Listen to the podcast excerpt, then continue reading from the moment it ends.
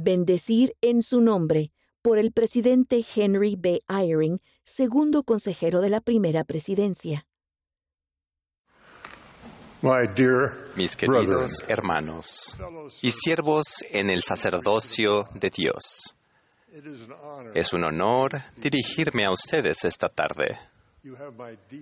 Siento por ustedes un profundo respeto y gratitud. Cuando converso con ustedes y oigo hablar de su gran fe, tengo la convicción de que cada vez hay más poder del sacerdocio en el mundo, con quórumes más fuertes y poseedores del sacerdocio más fieles. En este breve momento con ustedes, les hablaré a aquellos que quieren ser aún más eficaces en su servicio personal en el sacerdocio.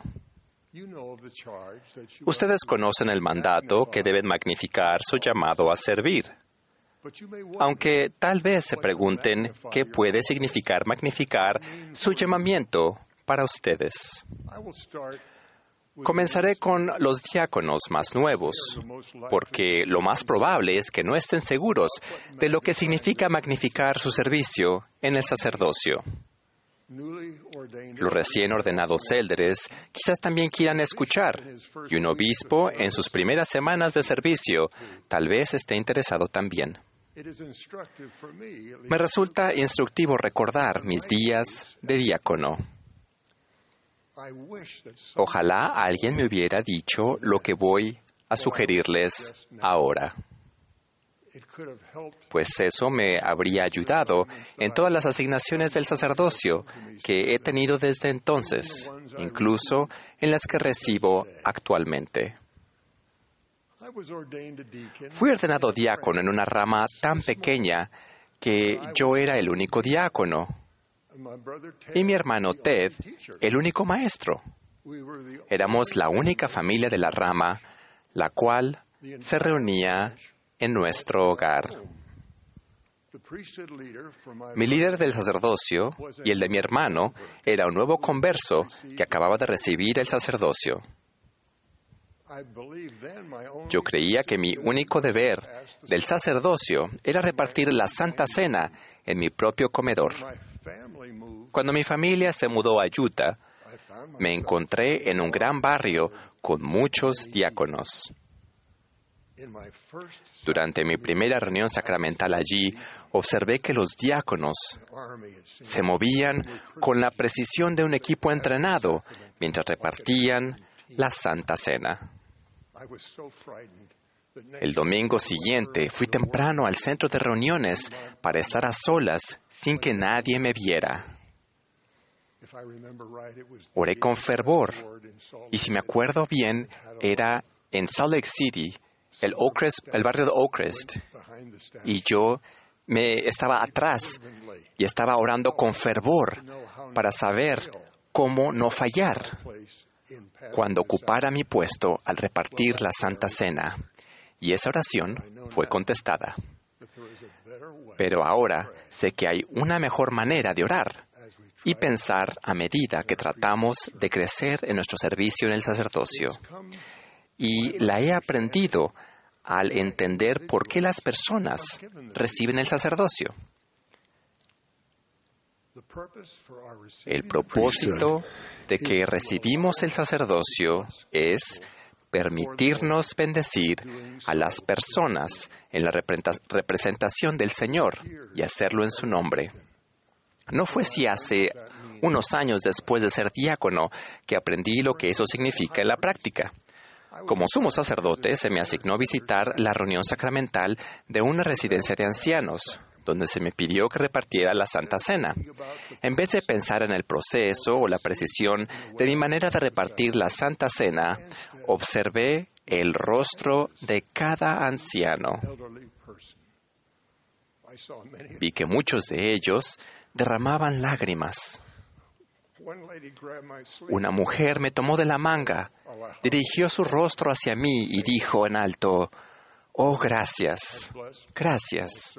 El Señor había bendecido mi servicio efectuado en su nombre. Aquel día había orado para que se produjese ese milagro, en vez de orar por lo que bien que podría hacer mi parte. Oré para que las personas sintieran el amor del Señor a través de mi servicio amoroso. He aprendido que esta es la clave para prestar servicio y bendecir a los demás en su nombre. Oí una experiencia reciente que me recordó ese amor. Cuando se suspendieron todas las reuniones de la iglesia por causa de la pandemia del COVID-19, un hermano ministrante aceptó una asignación del presidente de su quórum de élderes para bendecir y administrar la Santa Cena a una hermana a la que él ministra. Cuando la llamó para ofrecerse a llevarle la Santa Cena, ella aceptó con renuencia preocupada por hacerle salir al hermano de su casa en un momento tan peligroso y creyendo además que las cosas pronto volverían a la normalidad. Cuando él llegó a la casa de la hermana aquel domingo por la mañana, ella tenía una petición. ¿Sería posible ir a la casa de al lado y tomar la Santa Cena con su vecina de 87 años? Tras recibir la autorización del obispo, él accedió. Durante muchísimas semanas y ciñéndose a un meticuloso distanciamiento social y otras medidas, de, otras medidas de seguridad, este pequeño grupo de santos se reunió cada domingo para tener un servicio sacramental sencillo.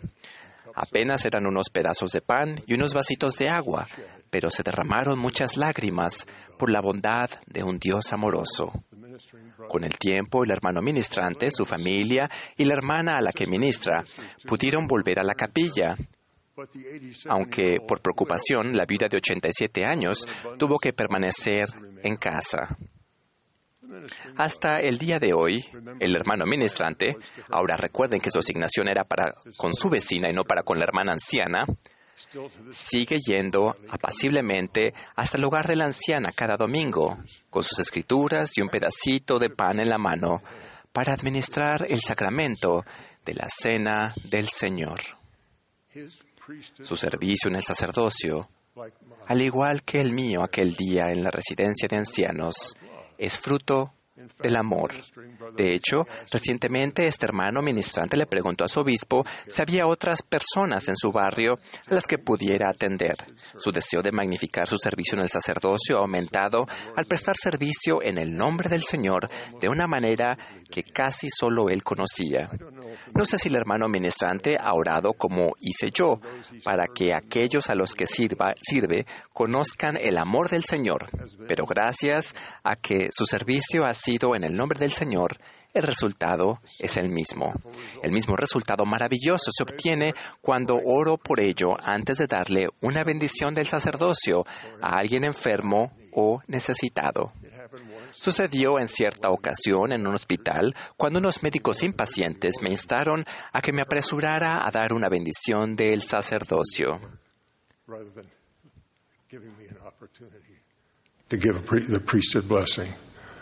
Ha sucedido muchas veces. Al darle una bendición a esa pequeña niña a quien yo bendije, a la cual los doctores pensaron que ella iba a morir, pero ella vivió. Cuán agradecido estoy en este momento de ese día, de que no dejé que mis sentimientos me abrumaran, sino pude sentir lo que el Señor deseaba y la bendije para que ella pueda ser sanada. Y lo fue.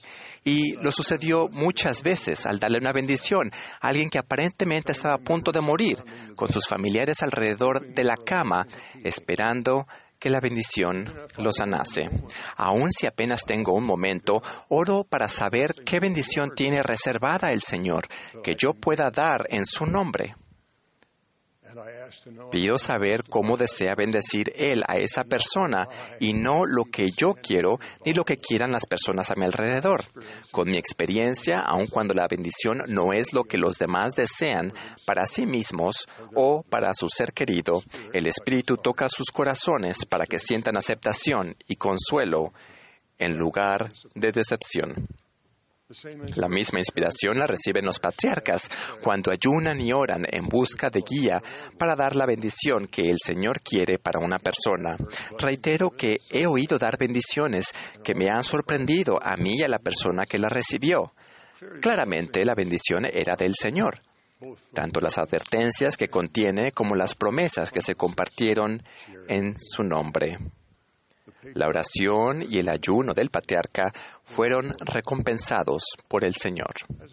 Cuando era obispo y realizaba entrevistas de dignidad, aprendí a orar para que el Señor me permitiera percibir lo que Él quería para la persona y evitar que mi propio criterio nublara la inspiración que Él fuera a brindar. Es algo que resulta difícil cuando el Señor, con amor, desea bendecir a alguien mediante la corrección. Es preciso esforzarse para distinguir entre lo que quiere el Señor y lo que uno y la otra persona quieren. Creo que podemos magnificar nuestro servicio en el sacerdocio a lo largo de la vida y tal vez incluso más allá. Dependerá de nuestra diligencia para tratar de conocer la voluntad del Señor y de nuestro esfuerzo para oír su voz a fin de que sepamos mejor lo que Él quiere para la persona a la que estamos sirviendo por Él. Esa magnificación vendrá en pequeños pasos. Quizás llegue lentamente, lentamente, pero llegará. El Señor nos promete lo siguiente, porque quienes son fieles hasta obtener estos dos sacerdocios de los cuales he hablado y magnifican su llamamiento, son santificados por el Espíritu para la renovación de sus cuerpos. Llegan a ser los hijos de Moisés y de Aarón, y la descendencia de Abraham, y la iglesia, y reino, y los elegidos de Dios.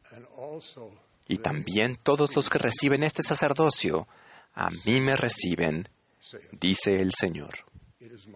Testifico que las llaves del sacerdocio fueron restauradas al profeta José Smith. Siervos del Señor descendieron del cielo a fin de restaurar el sacerdocio para los grandes acontecimientos que se han desplegado y que yacen ante nosotros.